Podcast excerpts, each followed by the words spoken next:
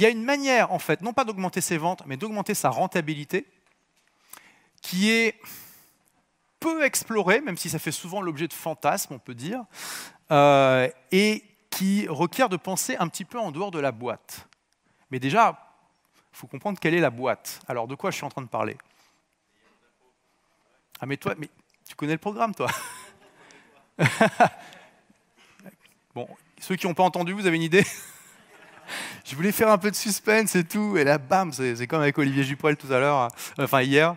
Voilà, donc effectivement, c'est euh, une manière d'augmenter votre, votre rentabilité, c'est de payer moins d'impôts. Et la boîte, quelle est la boîte dans ce cas-là? En quoi Comment on peut penser en dehors de la boîte avec ça? Exactement. La boîte, c'est votre pays natal le pays dans lequel vous vivez. Qui ici vit dans le pays dans lequel il est né? Ok. Qui euh, ne vit pas dans un pays où il est né? Voilà, donc on est à 90-10. 90% hein. de gens qui vivent dans le pays où ils sont nés versus 10%. Est-ce que vous pouvez afficher euh, l'écran de mon ordinateur, s'il vous plaît? Donc, je vais vous partager voilà, comment vous, vous allez pouvoir améliorer votre qualité de vie et réduire vos impôts légalement en vivant à l'étranger, pour ouvrir un peu vos chakras sur comment sortir de la boîte. Alors, il y a tous les ans un classement de la Tax Foundation qui est, alors c'est bien la Tax Foundation, Tax Foundation, qui, en fait fait un classement de tous les pays de l'OCDE. Le premier, c'est celui qui est le moins taxé, avec, et puis le ce n'est pas seulement le niveau d'imposition, c'est aussi l'efficacité de l'administration, comment utiliser euh, les impôts, etc. Et le dernier, c'est celui qui est le moins efficace et le plus taxé. Donc il y a Attendez, je regarde dans le, dans le classement. Il y a 38 pays. Il y a 38 pays. La France est en quelle position d'après vous? Donc 38 Vous pensez qu'elle est dernière? Attention, donc en haut du classement, c'est les moins taxés, en bas, c'est les plus taxés. 30 J'ai vraiment l'impression d'être un commissaire-priseur, c'est génial. 42 Ok, alors attention, je vous montre le classement. Est-ce que vous voyez la France dans le classement? Alors, je vais vous l'entourer. Elle est là. La France est tout en bas du classement. D'accord? Donc, alors, à part Olivier Juprel, est-ce qu'il y a des Belges ici? Ok, merci. Donc, oui, quelques personnes. Super, bah, bien, bienvenue d'ailleurs. Euh, est-ce qu'il y a des Suisses? Il y a des Suisses aussi, ok. Il y, a des, il, y a des, il y a des gens qui vivent au Canada, vous pouvez lever la main euh, ah, où ça? Je ne vois pas. Ah oui, d'accord. Euh, y a on n'a pas de Québécois pur souche à part Isabelle, je crois. Euh, normalement, on en a. Je ne sais pas ce qui s'est passé cette année. donc, je vais vous montrer les autres pays francophones rapidement. Et il faut savoir, évidemment, ça c'est le classement 2022, ça sort tous les ans. la France n'est pas toujours dernière, mais elle est toujours dans les cinq dernières. Hein, ça, vous inquiétez pas. C'est très, très, très constant. Donc, la Belgique est un peu mieux classée puisqu'elle est, elle est elle est 24e. Donc bravo euh, les Belges. Bravo les Belges. Et euh, le Canada, ici, est en 16e position. 16e position. Et bien sûr, le pays francophone le mieux classé, c'est la Suisse, qui est vraiment, vraiment tout en haut, avec donc la position numéro 4. Bon, ça c'est un indicateur parmi tant d'autres, hein, ce n'est pas euh, l'alpha et l'oméga, il y a des tas de manières de mesurer ça. Vous pouvez aller voir, hein, vous, tapez euh, Tax Foundation euh, euh, Tax Ranking et vous allez tomber dessus tout de suite. Hein. Il est sorti il y a quelque chose comme un mois à peu près. Il y a un autre indicateur très intéressant, c'est le pourcentage de taxes, on va dire le pourcentage de revenus que l'État a des impôts par rapport au PIB. Ça donne une idée du poids des impôts dans l'économie d'un État. Et donc, c'est un indicateur qui est fait par l'OCDE, hein, donc ça aussi, tous ces chiffres, vous pouvez aller les vérifier. Et euh, donc j'ai mis euh, quelques pays ici. Qu'est-ce qu'on retrouve tout en haut? À nouveau, donc là, plus vous êtes haut dans la courbe, et plus le pays est taxé et plus les impôts ont un point important dans l'économie. La ligne noire qui est ici, c'est la moyenne des pays de l'OCDE. Donc l'OCDE, hein, je, rappelle, c'est les pays économiquement développés. Il y en a 38 au moment euh, où je vous parle. Donc ça, c'est la moyenne des pays de l'OCDE. Qu'est-ce qu'on voit tout en haut? La France. Donc, alors, ça, c'est en l'an 2000. Là, c'est en 2020. D'accord? Donc, c'est la progression d'une année à l'autre. Vous voyez que ça fait 20 ans que la France, grosso modo, est dans le top dans les années 2000-2010, c'était plutôt dans le top 4. Là, ça fait, ça fait 10 ans qu'elle est dans le top 3 tous les ans des pays les plus taxés de l'OCDE. La Belgique, d'ailleurs, n'est pas très loin. je ne sais pas pourquoi j'ai pas mis le Canada, d'ailleurs, j'ai oublié, bon, c'est pas grave. Et bien sûr, alors la Suisse est largement inférieure à l'OCDE, à la moyenne de l'OCDE. Et quand on regarde à nouveau le classement, qu'est-ce qu'on voit en tout premier? Comment? L'Estonie, absolument. Et vous comprenez qu'il n'y a, pas de paradis fiscaux comme les Émirats arabes unis parce qu'ils ne font pas partie de l'OCDE. Hein. Donc prenez en compte que c'est un classement des pays de l'OCDE. Euh, L'Estonie est tout en haut. Et pourquoi je, vous parle de l'Estonie? Alors déjà, on va avoir un témoignage de quelqu'un qui est, parti vivre en Estonie, qui va pouvoir partager ce que ça euh, a fait comme différence de son point de vue fiscal personnel. Mais c'est que quand je partage ce genre de chiffres, on me dit régulièrement, ben oui Olivier, on le sait que la France c'est un pays super taxé, euh, ça il n'y a pas de problème, mais tu comprends pas. En France, on est solidaire. On paye des impôts, c'est parce que voilà, on redistribue la richesse. Donc, on va répondre à ça la manière la plus scientifiquement établie euh, de mesurer l'inégalité dans un pays, c'est le coefficient de Gini. Regardons un petit peu le coefficient de Gini de 2020. Donc, à droite, plus vous êtes à droite et plus il y a une inégalité importante euh, dans un pays, plus vous êtes à gauche et, moins et plus c'est égalitaire. Qu'est-ce qu'on retrouve côte à côte ici, avec à peu près le même niveau d'égalité ou d'inégalité? La France et l'Estonie sont côte à côte. Alors que donc l'Estonie est classée pays le plus compétitif fiscalement de, de l'OCDE et la France dernière. Et c'est juste un indicateur parmi tant d'autres, bien sûr. Pourquoi je vous montre ça? Pour plusieurs choses. Déjà, pour vous aider à sortir un petit peu de la boîte. La boîte, c'est quoi? C'est que l'écrasante majorité des gens sont ce que j'appelle des gens monopays. Ils naissent dans un pays, apprennent la langue du pays, font des études dans ce pays, trouvent un job dans ce pays, ont des enfants dans ce pays, investissent dans ce pays, euh, prennent leur retraite dans ce pays et meurent dans ce pays. Si vous regardez les gens que vous connaissez, l'écrasante majorité des gens sont comme ça. Et il n'y a pas de mal en tant que tel à être comme ça. Qui est monopays ici? C'est pas grave, hein, je veux dire, voilà. Mais le problème, c'est que ça crée des angles morts. Et là, on, commence à être méta dans les angles morts. Ça crée des angles morts qui viennent en grande partie du fait que vous n'avez aucun point de comparaison. Et c'est pas parce que vous passez 15 jours euh, en vacances euh, en Espagne ou même en Thaïlande que ça va suffisant pour pouvoir vraiment comparer euh, les pays. La vraie manière de sortir de la boîte et de commencer à faire des vraies comparaisons, c'est d'aller vivre à l'étranger. Mais la plupart des gens ne le font pas. Mais on peut quand même essayer de le faire intellectuellement en comparant ce genre d'indicateurs, parce que là, on peut dire très clairement que sur l'indicateur de l'inégalité, l'Estonie a un rapport qualité-prix qui est infiniment supérieur à celui de la France voyez? Et bien sûr, il y a plein d'autres indicateurs. C'est juste un parmi, tant d'autres. Il y a la qualité de vie, le coût de l'éducation, la qualité de l'éducation, euh, l'ensoleillement, etc., etc. Mais c'est juste pour vous dire que déjà, très peu de gens ont cette démarche de se dire est-ce qu'il n'y a pas un pays où j'aurai un meilleur rapport qualité-prix entre ce que je paie et ce que j'ai? Et je sais que ça peut paraître un peu choquant ou euh, un peu perturbant de dire ça parce que on voit souvent le, fait d'être un citoyen responsable comme quelque chose d'assez sacré et qu'on a une responsabilité envers votre pays. Mais ça va être le sujet de mon prochain livre.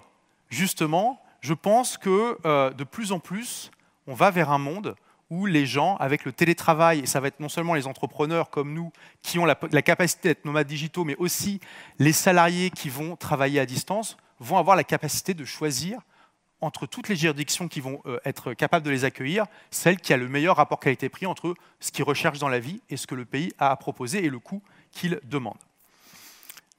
Parce que bien sûr, les nomades digitaux sont une population de plus en plus grande, et vous avez bien compris, on en a déjà parlé, qu'un des grands, grands avantages euh, d'avoir un business sur le web, c'est cette liberté géographique totale ou quasi totale. Et euh, bien sûr, cette tendance, elle n'est pas restée inaperçue.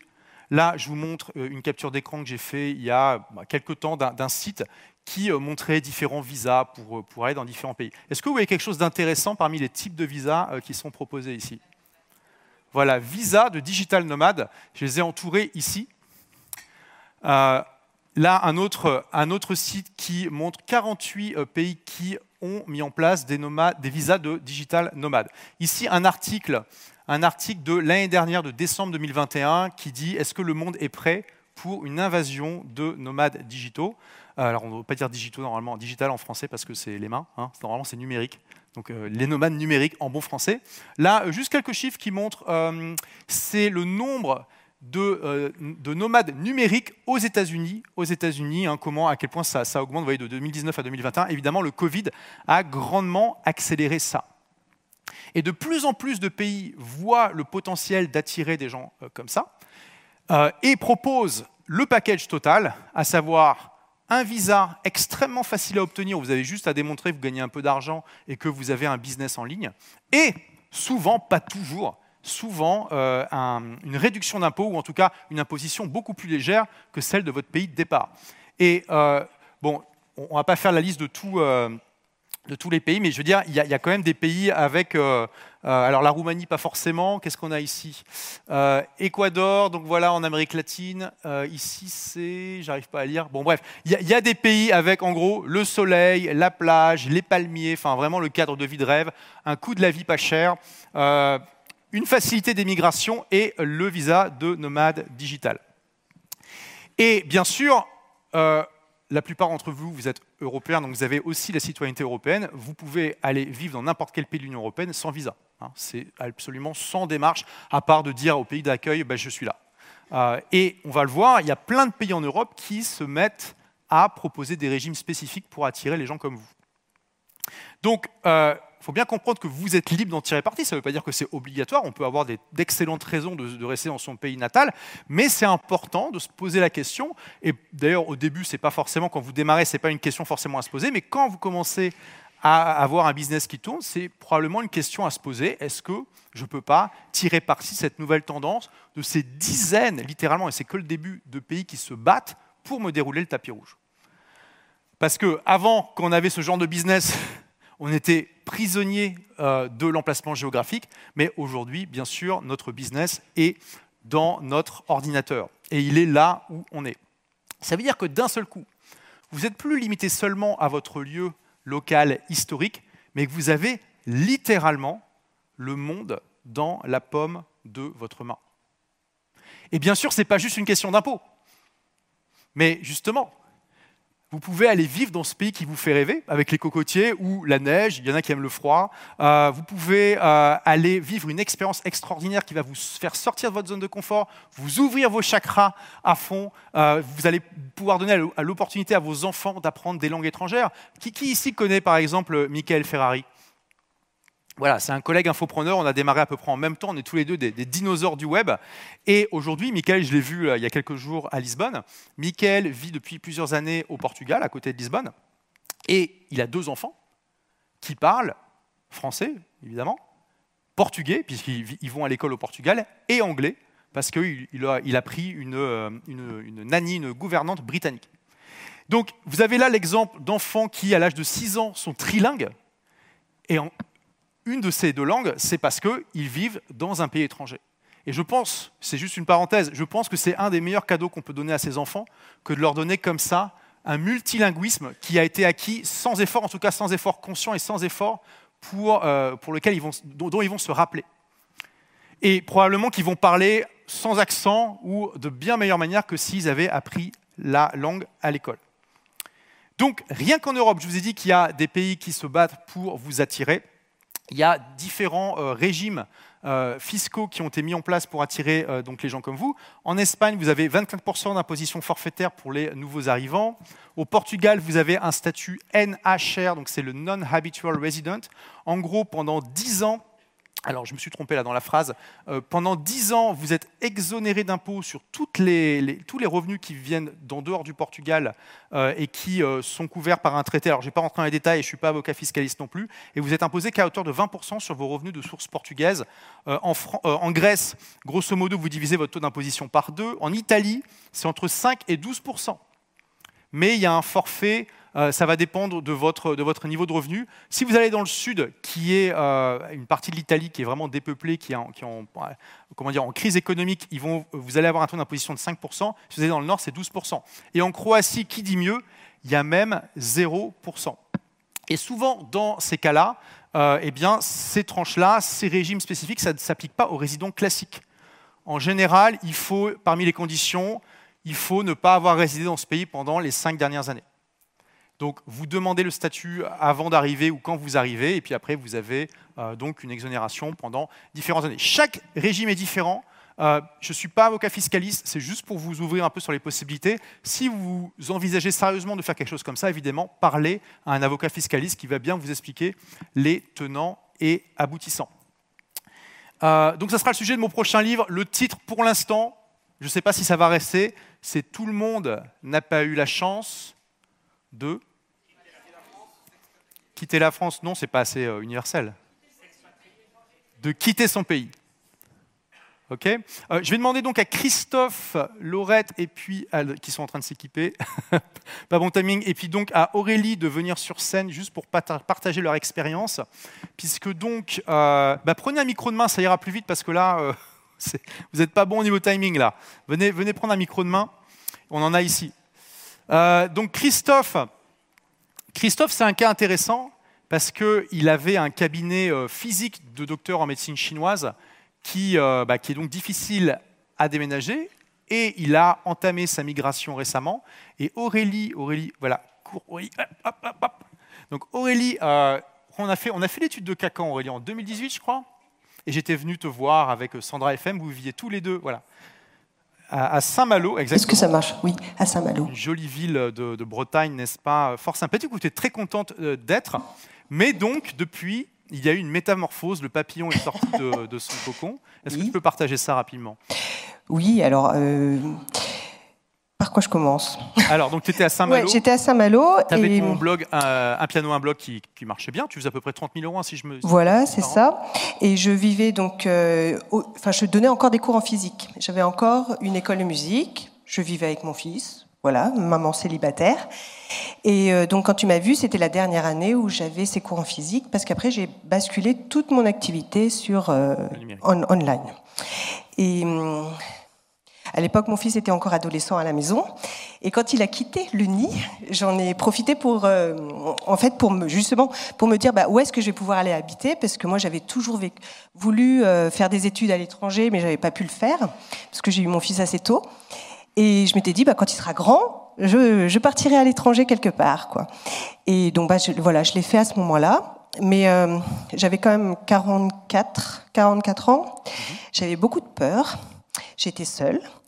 Et du coup, j'ai eu beaucoup de mal à me décider. Ça a été assez difficile.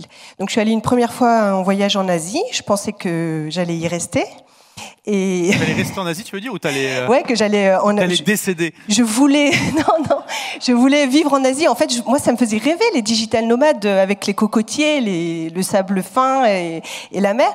Et en fait, en arrivant là-bas, je me suis dit, mais non, euh, c'est pas ma place. J'y suis bien pour des vacances, mais euh, je me sens pas de vivre là. C'est trop loin. Euh. Il y a un décalage culturel non négligeable. Ouais, voilà, c'était c'était trop en fait.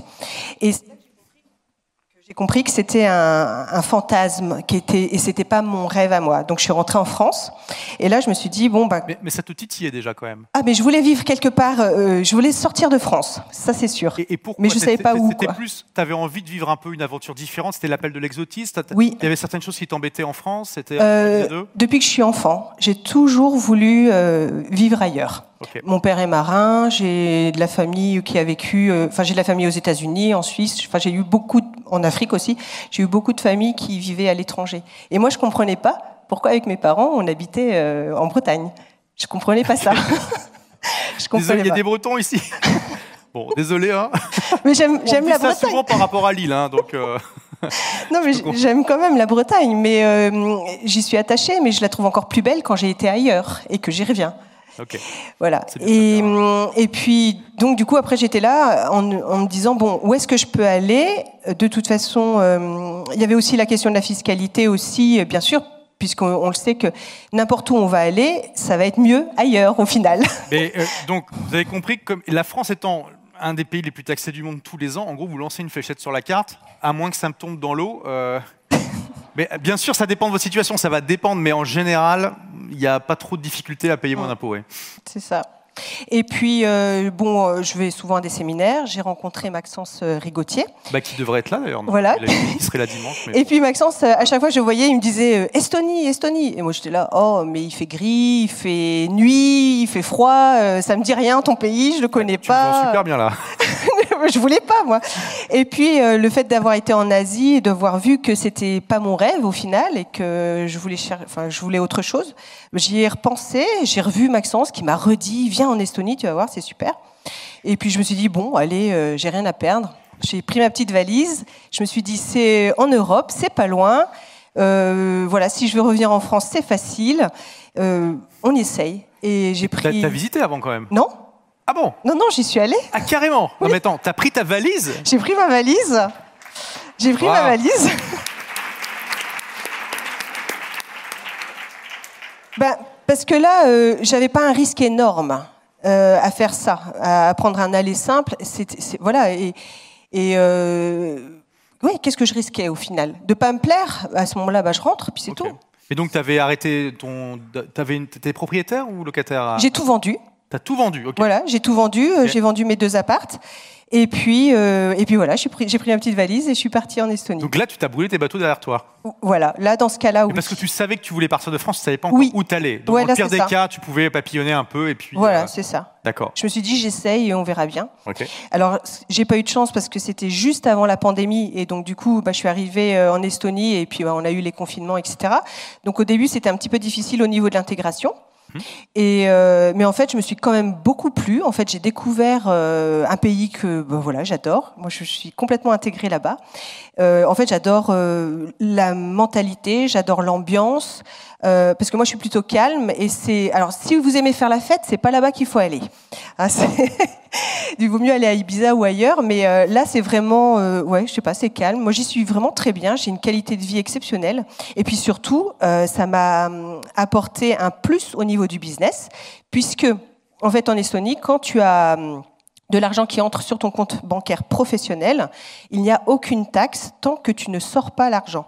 Donc, ça veut dire que tu gardes toujours ton pactole et que Il n'y a, tu... pas d'impôt sur les sociétés. En fait. Voilà, c'est ça. C'est c'est uniquement quand tu te payes toi que tu Voilà. dois payer un- une imposition. Voilà, Ouais. c'est ça. Et donc ça veut dire que tu peux réinjecter tout ce que tu gagnes. Bon, évidemment, il y a la TVA euh, comme partout euh, ailleurs, Ouais. mais euh, tout ce que tu gagnes, eh ben, tu peux le réinjecter dans ton entreprise. Donc tu peux euh, engager un freelance, tu peux t'acheter ce nouvel ordinateur. Enfin, tu peux tu peux t'offrir tous les services dont tu as besoin, alors qu'en France, j'étais tout le temps limitée. Enfin, je me sentais toujours limitée. J'avais toujours l'impression de racler les fonds de tiroir euh, pour euh, payer tout ce que j'avais à payer. Et là, euh, en fait, bah, je, me suis sentie vraiment très à l'aise.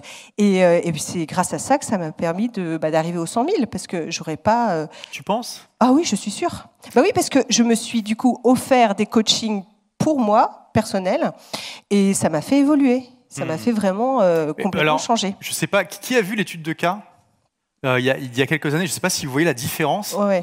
C'est impressionnant. Hein Euh, je disais tout à l'heure que tu es, Oui. passé de presque. Tu avais l'air femme au foyer, tu vois, Oui, à, à roqueuse, quoi.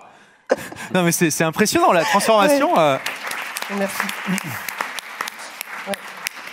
Et euh, la qualité de- des services administratifs en Estonie?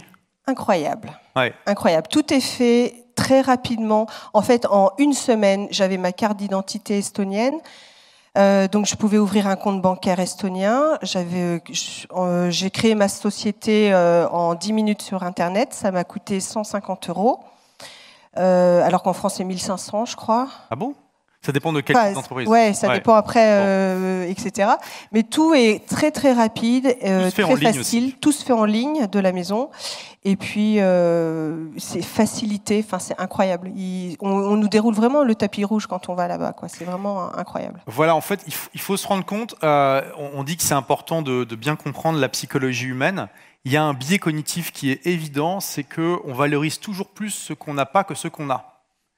Mais ça s'applique aussi au pays, en fait. Le seul pays qui vous déroulera jamais le tapis rouge, c'est celui d'où vous venez, parce qu'il vous prend pour acquis.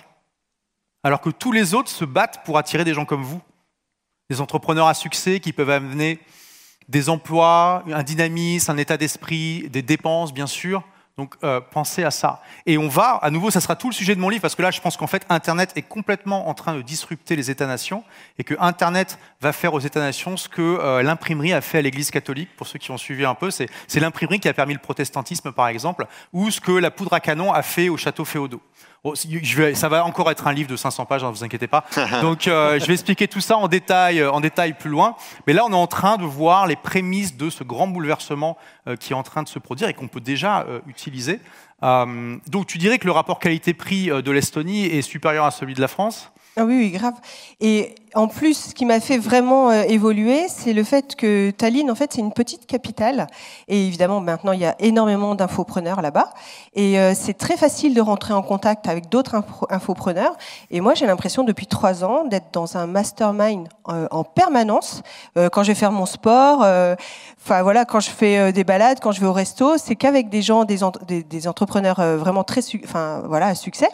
Et ils m'ont vraiment tiré vers le haut, quoi. Alors que quand j'étais à Saint-Malo, bah, j'étais juste avec Sandra et puis on était juste toutes les deux en train de se promener, on était au même niveau. Et bah, comment faire pour euh, pour euh, avancer, ça, aidé au début quand même, mais après ah bah, effectivement. ça, nous a aidé énormément au début, mais après comment on fait pour passer Voilà, c'est ça. Et puis bon, en plus, euh, elle, elle est partie dans le sud de la France. De toute façon, voilà. On... Tu étais toute seule à Saint-Malo. Ouais, voilà. Donc, euh, il fallait pas rester toute seule. et il y, a plusieurs hubs comme ça en Europe de nomades digitaux. Est-ce que quelqu'un a une idée de quels sont ces hubs? Donc il y a, y a Tallinn, on l'a dit, où il y a pas mal d'infopreneurs francophones. Lisbonne, absolument, Lisbonne, grâce à ce statut NHR, en fait, il faut savoir quand vous allez euh, au Portugal. Si vous allez au Portugal sans statut NHR, vous faites défoncer pareil, hein, vous inquiétez pas. Par contre, il y a plus de soleil et le, coût de la vie est moins important. Donc voilà, il faut savoir que Lisbonne, contrairement à ce qu'on pourrait croire, c'est une des villes les plus ensoleillées du monde. je crois qu'il y a 500 heures d'ensoleillement en plus par an par rapport à Rio de Janeiro. Il hein, faut le savoir, et c'est climat doux toute l'année. Bon bref, donc il y a Lisbonne, quoi d'autre? Malte, absolument. D'ailleurs, euh, avant de partir à Londres, moi, tout le monde partait à Malte. Donc je me suis dit, bon, je ne comprends pas ce qu'il y a à Malte, mais je vais aller voir, je suis un bon sceptique. Euh, donc j'ai pris 15 jours de vacances à Malte, et ça m'a convaincu de ne pas y aller. mais au moins, j'ai fait le test et je suis allé voir. D'accord? Euh, Je ne recommande pas forcément de faire ce que tu as fait en mode allez, on vend tout et puis, et puis on prend les bagages, mais de faire cette démarche. Donc il y a Malte, on a dit Lisbonne, quoi d'autre? Bah, Bali, c'est pas en Europe. En Europe. Donc effectivement, si on étend au monde entier, on a Bali, quoi d'autre Dubaï, qui est clairement un pôle qui, je vous dis, moi, moi je vis à Dubaï, c'est incroyable le nombre de gens qui arrivent en permanence. C'est assez impressionnant. D'ailleurs, ça va me permettre de faire une transition tout en douceur euh, vers, vers les Lorettes. Euh, d'autres, euh, d'autres. Et l'île Maurice, absolument, l'île Maurice, qui a le mérite d'être un, pays francophone complètement paradisiaque. Hein, c'est l'île tropicale par excellence. Qui est déjà allé à l'île Maurice ici? Et puis bon, qui est juste à côté de la Réunion, donc si jamais ça vous manque, l'administration française, vous pouvez, euh, vous pouvez aller leur faire coucou. Vous pouvez aller leur faire coucou. Euh, et dans une moindre mesure, il y a aussi le Panama. les gens qui viennent du Panama sont où? Euh, Ils sont peut-être déjà partis. Ah, ils sont là-bas, d'accord. Et puis il y a le Panama et Mexique. le Mexique, Cancun, ouais, absolument. Cancun, voilà. Bon, mais les, les, hubs principaux, c'est ça. après, ça dépend de chaque langue. je suis aussi pas mal connecté au milieu allemand et les Allemands, ils adorent aller à Chypre pour euh, des tas de raisons. Euh, mais Chypre, aussi sympa. Voilà, c'est une île de culture grecque, pas mal ensoleillée. Euh, voilà. bon, on va faire la transition du coup tout en douceur vers les Lorettes. Alors, qu'est-ce que vous pouvez nous dire? Donc, Christophe, toi à la base, tu as, as un cabinet oui. avec des patients depuis très longtemps, donc c'est pas un truc facile à bouger. Voilà, donc je vais en parler tout à l'heure, mais effectivement, à l'origine, j'ai un cabinet de médecine traditionnelle chinoise, donc c'est assez compliqué parce que, donc, avec le blogging, euh, je ne vais pas tout dévoiler. Oui, parce que tu as une prestation juste après. Euh, voilà, c'est juste après. Mais voilà, avec le blogging, donc euh, la vie a changé. Et comme elle a changé aujourd'hui, je suis dans une nouvelle passe, j'ai une nouvelle envie. j'ai envie de, de m'expatrier, de partir, pour plusieurs raisons. Déjà pour pouvoir voyager. Donc c'est vrai que Dubaï, mon fils est déjà là-bas. Donc c'est déjà pour ça que j'ai envie de retourner, enfin d'aller à Dubaï plutôt que de rester déjà en France.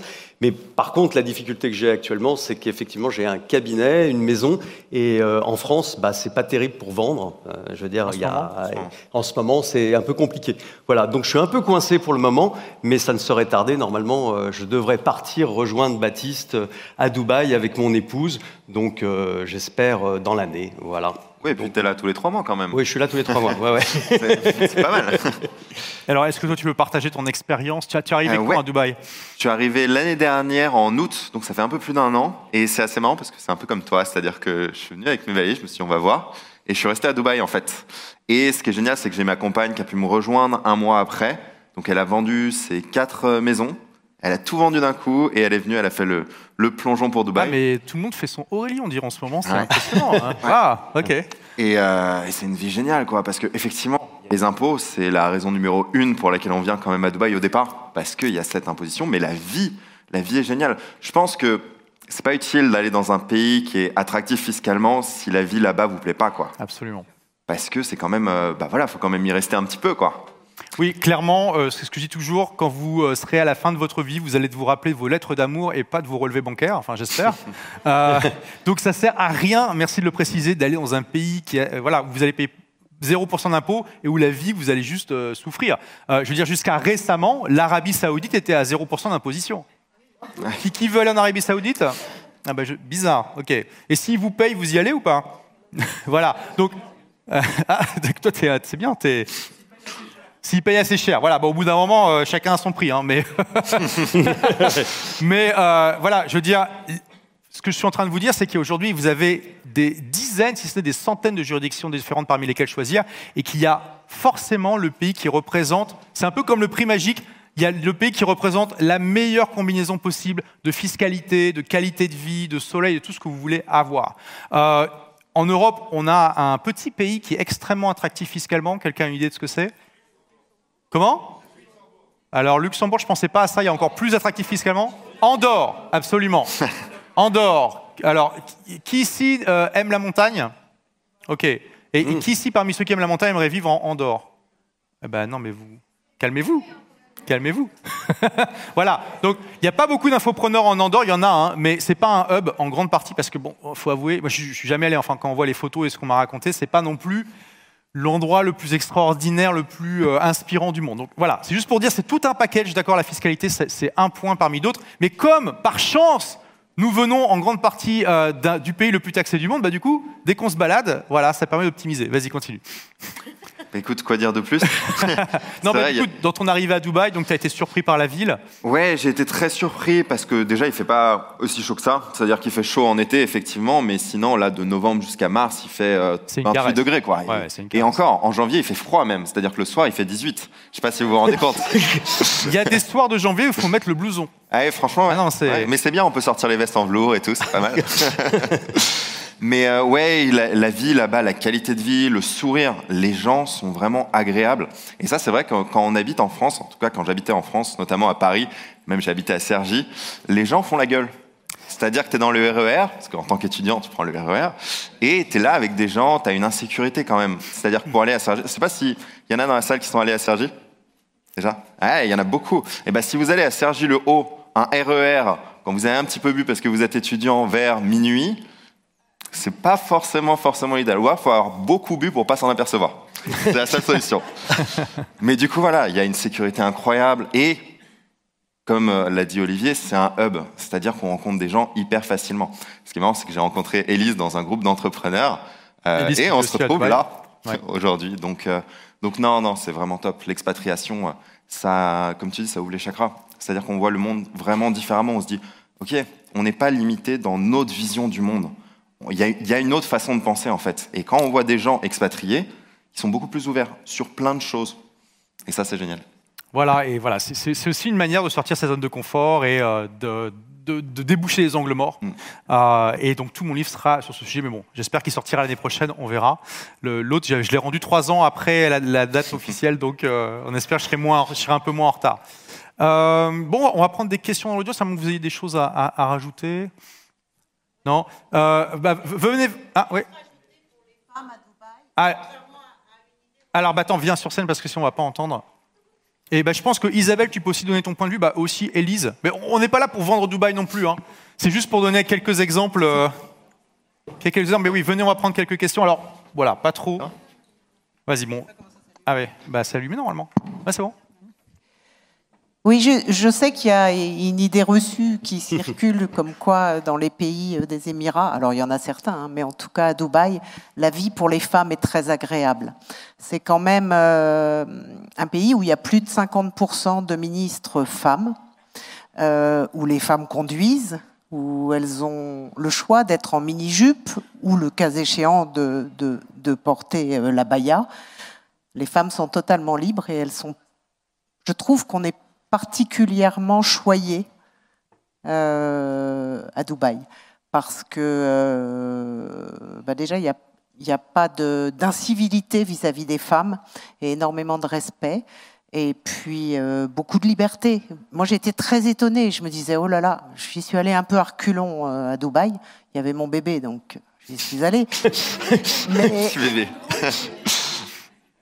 Je m'attendais pas à ça. J'étais très étonnée de la liberté. Il y a plein de cercles de femmes entrepreneurs, il y a plein de femmes chefs d'entreprise, et euh, toute cette mixité, autant euh, internationale, d'origine, etc., et de, de, de mixité femmes-hommes, ça se passe merveilleusement bien.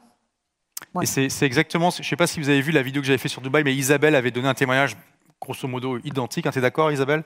Euh, Voilà. Euh, donc voilà, c'est juste pour dire, vous voyez, euh, souvent quand je parle au Dubaï, tu, fais bien de le dire, les gens disent, mais c'est pas le pays où les femmes peuvent pas conduire. Alors, c'est des gens qui confondent avec l'Arabie Saoudite, déjà, ce qui n'a rien à voir. Et, et aujourd'hui, même en Arabie Saoudite, les femmes ont le droit de conduire. Donc, encore une fois, la seule manière d'avoir une vraie opinion informée sur les choses, c'est d'être un bon sceptique. D'accord? Et d'aller voir sur le terrain et d'expérimenter par vous-même. Essayez d'avoir cette approche scientifique dans votre vie plutôt que d'écouter les on dit. Alors, on va prendre des questions dans l'audience. Hop. Bonjour à tous. Euh, merci d'abord pour euh, votre partage d'expérience.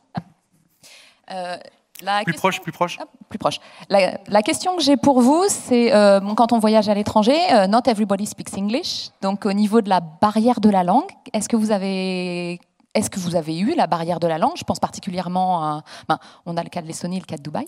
Donc, quelle a été votre expérience et comment vous avez pu dépasser cela? Alors, pour ma part, euh, j'ai fait une école de commerce, j'ai fait une prépa, etc. Donc, l'anglais, je le maîtrisais en théorie. En théorie, c'est-à-dire qu'en parler, comprendre tous les accents, etc., il y a un apprentissage. Ce qui est intéressant, c'est pour mon père, qui parle beaucoup moins bien anglais, donc il peut euh, What? parler. What? Ok, let's do the, the rest in English. Euh, bah, pour moi, pour mon expérience, euh, donc euh, pour l'instant, ça reste quand même malgré tout des vacances, donc euh, c'est gérable. En plus, je prends le taxi, les taxis sont indiens, c'est facile pour moi. J'ai des potes qui sont indiens euh, en Thaïlande, donc je parle bien l'anglais thaïland, enfin l'anglais thaïlandais ou l'anglais indien. Voilà. donc tu parles le globish. Voilà. Tu parles le globish. En revanche, je pense que je vais être obligé de faire une formation un petit peu plus longue pour euh, bah, pouvoir euh, parler avec et puis avoir un niveau de communication, avoir un niveau un peu intellectuel avec les gens. Quoi. Si, sinon, ça va être passe-moi le sel, passe-moi le beurre. Voilà. Bon, je me débrouille, mais euh, je peux pas tenir une conversation vraiment très intellectuelle. Et euh, sinon, bah, je vais rester en surface. Quoi. Donc c'est clair que je vais prendre des cours. Et puis, euh, puis voilà. Et puis je vais prendre. Je crois qu'ici il y a des. Voilà. Je crois qu'il y a pléthore de, formation de, de formation, donc Mais je pense qu'il n'y a pas de souci. Qui fait l'anglais euh, facile, rapide, là euh, C'est toi Ok, yes. Après, j'ai des amis aussi qui sont expatriés et qui ne parlent pas anglais, pratiquement, et ça se passe très très bien parce qu'ils restent entre francophones. Mais bon, tu vois, donc, donc ils parlent anglais juste pour pouvoir commander au restaurant, pour pouvoir parler un petit peu, mais voilà, ça s'arrête là, et ils s'en sortent très bien. Je trouve que c'est dommage pour eux parce qu'ils se coupent d'une richesse culturelle, mais tu peux très bien ne pas parler anglais. Et moi, de votre côté, en fait, mon anglais était pitoyable.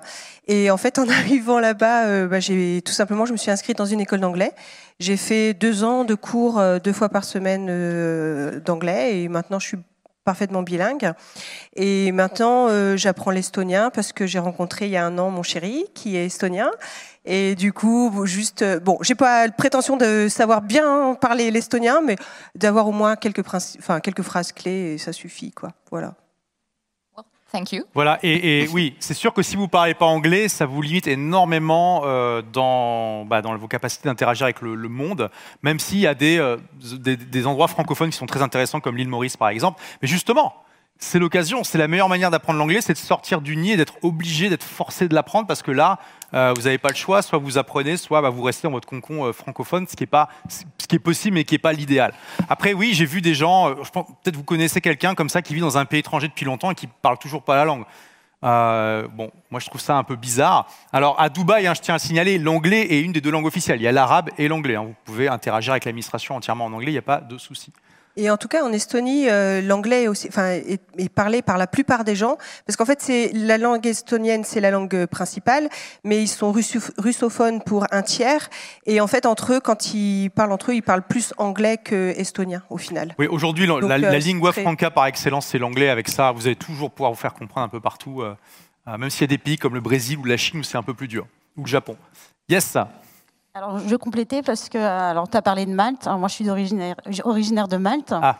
Donc, euh, Désolé. mais en, je- en même temps, t'es parti. T'es parti. Non, non, non, je suis, pas- je suis pas née à Malte, c'est ma- Ok. mon père qui est originaire. Euh, donc, eh ben, Malte, euh, il parle effectivement anglais. hein. Enfin, il parle maltais, c'est la langue officielle, mais aussi anglais puisqu'ils ont été. euh, Et, et je fais une parenthèse, mais la plupart des petits pays qui savent que leur langue est parlée par personne, bah, les gens apprennent anglais. hein. bah, en fin de compte, non, parce qu'ils étaient sous dépendance anglaise. Ils sont En indépendants que depuis 60 Comme les Émirats d'ailleurs. 1975. Ouais. Donc, soyez bons sceptiques, allez visiter Malte. Tout à voilà. Vous Alors, allez peut-être avoir un avis différent mien. Voilà, ma sœur est partie pour euh, six mois. Ça fait plus de cinq ans qu'elle y est. Donc, euh, elle a rencontré aussi euh, son chéri. Et elle, apprend aussi le maltais. Donc voilà. Alors moi, j'avais une question. Euh, quand tu disais euh, effectivement voyager, on ne connaît pas un pays. Euh, au bout de combien de temps tu penses qu'on peut euh, découvrir réellement un pays Alors parce que je t'explique euh, ma situation. Euh, depuis deux ans, j'ai décidé de vivre en caravane parce que mon projet est d'être nomade digital, mais de me promener avec ma caravane Mhm. euh, de visiter l'Europe, mais je me dis combien de temps je m'installe à chaque endroit pour ben, me dire ben, je suis assez imprégnée, parce que souvent, ben, voilà, Aurélie, ça fait combien de temps que tu es en Estonie? Ça fait trois ans. Et au bout de combien de temps, toi, tu t'es sentie euh, Ah bah, attends, mais c'est génial, il y, y a une formule mathématique précise pour déterminer ça. Ouais, bah oui, je me doute. Mais non, je rigole. Ça, je me doute que tu Bah, rigoles. on c'est- peut pas. Enfin, c'est après c'est. c'est pour avoir, vous, votre impression, au bout de combien de temps vous vous êtes senti en disant... Tu euh, sais, euh, moi, donc d'abord, je suis parti à Londres pendant trois Ouais. ans. euh, et j'ai adoré vivre à Londres. Mais au bout de trois ans, j'étais là en mode bon, bah, j'ai j'ai découvert Londres pendant trois ans. Là, je suis prêt à aller ailleurs. Et j'hésitais entre. euh, je venais juste de découvrir Dubaï et j'avais été impressionné par la ville. Euh, et j'hésitais entre Lisbonne et Dubaï. Et puis finalement, j'ai décidé que c'est Dubaï parce que plus exotique, euh, plus de soleil. euh, plus de sorties de, de zones de confort. Euh, J'avais l'impression qu'il y avait plus d'infopreneurs qui allaient vers Dubaï que vers Lisbonne, même si c'était aussi un très très bon hub. Fiscalité plus intéressante.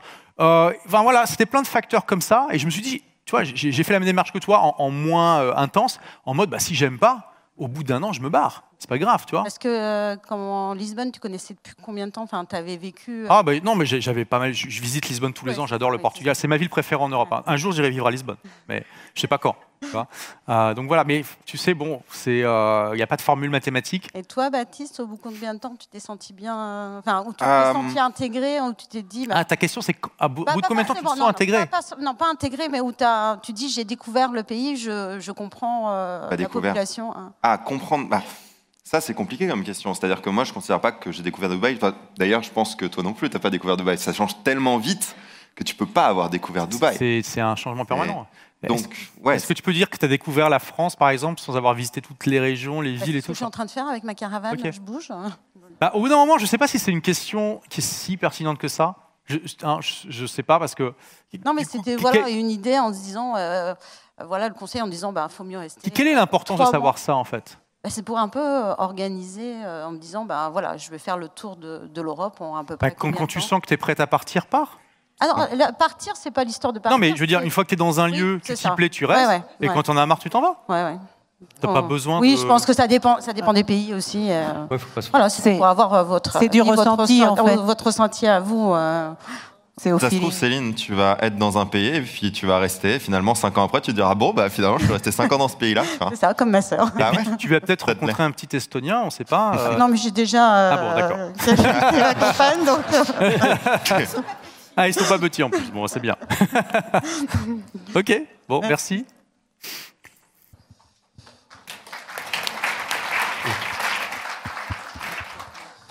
Euh, donc, euh, bonjour à tous.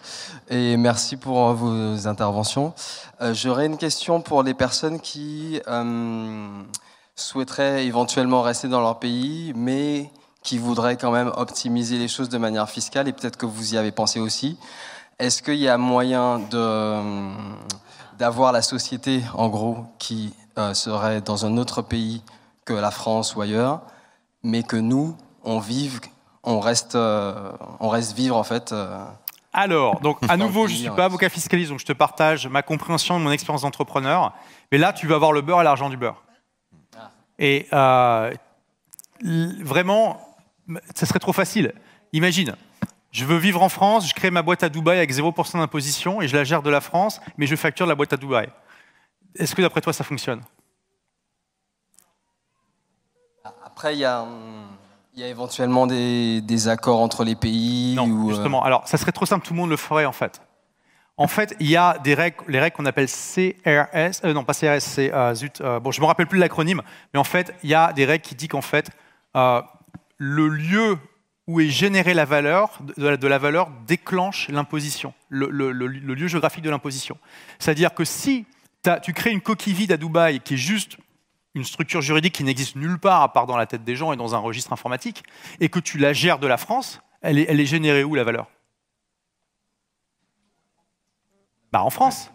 Donc, du coup, ce que tu as fait, c'est que ton entreprise de Dubaï a créé ce qu'on appelle un établissement stable en France, et que toute la valeur générée par cet établissement stable en France doit être imposée au taux français. C'est logique. Sinon, euh, encore une fois, tout le monde le ferait. Par contre, justement, ce qui te protège aussi, c'est que si tu vas à Dubaï et que tu génères la valeur à Dubaï et que tu vends en France, en Belgique et tout ce que tu veux, c'est pas le lieu où sont les clients qui est important, c'est là où est générée la valeur. En tout cas, avec les règles d'aujourd'hui. D'accord? Donc, c'est pas possible, en fait. C'est possible avec le bon setup. Et quel est le bon setup? C'est si tu as vraiment des gens qui travaillent pour cette entreprise à Dubaï et qui génèrent une partie significative de la valeur. Mais dans tous les cas, toi, avec ta présence en France ou dans un autre pays, tu vas générer un établissement stable par la valeur que tu crées. Et normalement, tu dois créer un- une structure pour pouvoir déclarer tout ça. Ok, mais à valider tout ça avec un avocat fiscaliste. Mais en gros, c'est ça, sinon ça serait trop simple. C'est pour ça aussi que je vous dis, euh, le, le seul pays qui vous prend pour acquis, c'est celui où vous êtes. Ok? Donc, euh, pensez à ça. Merci. Yes. Alors déjà, je suis content, étant d'origine portugaise, que tu iras vivre un jour à Lisbonne comme Michael. Bon, Michael, il était parti à Lisbonne avant d'avoir ses enfants, et ça, ça peut peut-être aussi impacter. Non, non, il, euh, il les- ils les avaient déjà. Juste avant. Euh, je crois pas, parce qu'ils ont, ils ont- discuté ils ont avec 6 lui. ans, il ça fait 4 ans qu'il est à Lisbonne. C'est juste après qu'il les a eu. Écoute, ça marche. On a un peu discuté. Mais bon, à part ça, euh, c'est vrai que c'est plus compliqué quand on a des enfants, notamment en bas âge. On est, on est un peu moins libre. Mais euh, lors de ça, j'avais, en fait, j'avais la même remarque que juste avant. Pour connaître un digital de maths qui a fait ça, c'est-à-dire qu'il a créé, euh, c'est ça, euh, des sites sur des sites de domiciliation d'entreprise. Sa boîte, je sais pas où, il y a plein de choix en fait. On choisit en fonction du taux d'imposition. Mais c'est vrai que j'avais pas cette notion. Donc ça, voudrait dire que ceux qui font ça sont dans l'illégalité. Bah, il y en a plein qui sont dans l'égalité parce qu'ils comprennent pas ce- qu'ils font, ils n'ont pas fait valider par un avocat, et, et voilà. Il faut faire les choses bien. En général, de toute façon, c'est pas compliqué. Vous allez mettre la boîte dans le pays où vous vivez.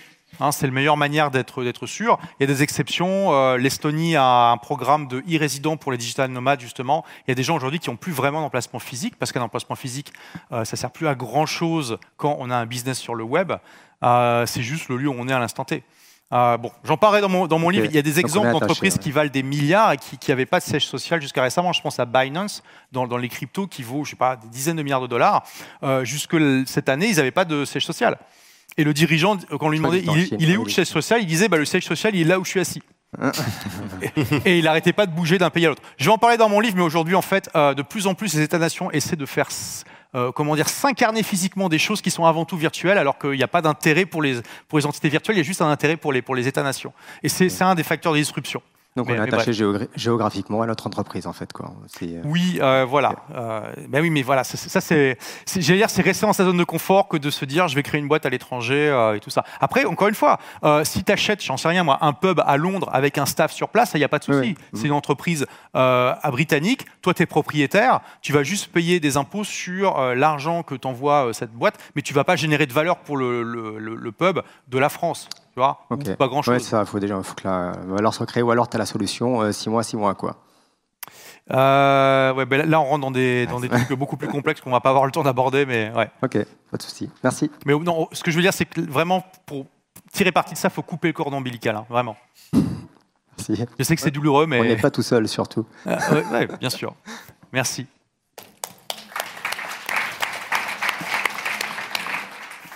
Bonjour à tous. Oui, alors ma question, moi, elle porte sur euh, les, actifs que, que vous, si vous déteniez des actifs avant de partir à l'étranger, ou si vous en avez conservé. Typiquement, je pense à l'immobilier. Quelqu'un, euh, par exemple, il a des appartements, gestion locative, en France, il a un revenu locatif, et puis il décide de s'installer en Estonie ou à Dubaï. Euh, fiscalement, qu'est-ce que ça engendre? Comment ça se passe? Alors, il y a un exemple, donc Michael Ferrari, euh, bah, si tu le suis un petit peu, c'est un spécialiste de l'indépendance financière, il a un empire immobilier en France. Quelque chose, enfin je dis empire, c'est un peu exagéré, mais il a quelque chose, je ne sais plus exactement, comme 40 ou 50 euh, appartements en France. Et euh, il vit au Portugal et il est bah, résident fiscal au Portugal. Ça va dépendre de plein de facteurs. Encore une fois, on n'est pas avocat fiscaliste, ok C'est juste pour donner des grandes lignes. Mais en général, ça te permet d'optimiser ta fiscalité parce que euh, ça va dépendre de ton setup en France, mais euh, quand, tu deviens, quand tu arrêtes d'être résident fiscal français, tu ne payes des impôts que sur tes revenus de, de, de source française. Donc en l'occurrence, l'immobilier c'est le cas, mais ça peut te faire baisser de tranche, par exemple. En fonction, ça dépend si tu payes l'IR ou l'IS.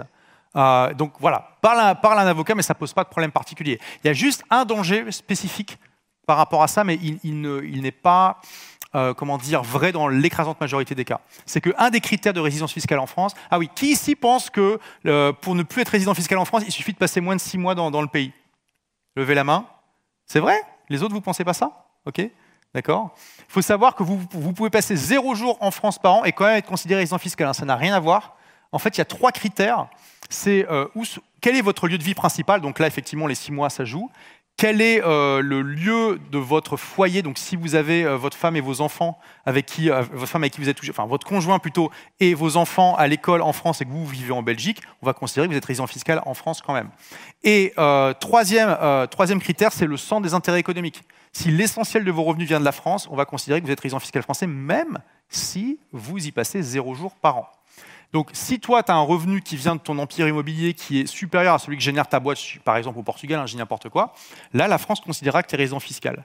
Mais c'est là où, dans la plupart des temps, ouais, je, vais, je vais enchaîner parce que c'est complexe tout ça, hein, c'est pour ça, je voulais pas. Bon, Euh, mais euh, le Portugal va aussi te considérer résident fiscal puisque tu vis là-bas. Qu'est-ce qui se passe dans ce cas-là? Tu payes tes impôts en France et au Portugal? Je te pose la question. Ben, Il y a des conventions, en fait. Exactement. Dans ce cas-là, quand deux pays vous considèrent résident fiscal, il y a des conventions qui permettent de savoir où vous allez payer. En général, c'est là où vous vivez vraiment. Mais il y a des pays comme Dubaï où la convention ne vous protège pas. Où là, il faut faire attention à ne pas du tout être résident fiscal français. Ah, En fait, c'était là ma question. Donc, par exemple, Dubaï, il y a, la convention, elle ne protège pas, donc vous n'êtes pas. résident fiscal Donc il ne faut Dubaï. pas être résident fiscal français. systématique. ouais. Donc, donc il faut Donc ça veut dire qu'il faut de gagner Dubaï. plus d'argent à Dubaï la impérativement. Voilà. Et si ça change en cours d'année, Ah bah, ça peut changer. Donc là on repasse français. Mais oui, c'est et là on serait, euh, Et voilà, mais Dubaï, c'est un cas particulier parce que l'écrasante majorité des pays ont des traités avec, euh, avec la France. Alors je pose la question. euh, on, va, on va devoir enchaîner, hein, je suis désolé, parce que c'est vraiment un sujet complexe, on peut y passer des heures. Euh, donc très vite. D'accord, mais c'est, c'est vraiment, c'est vraiment rapide.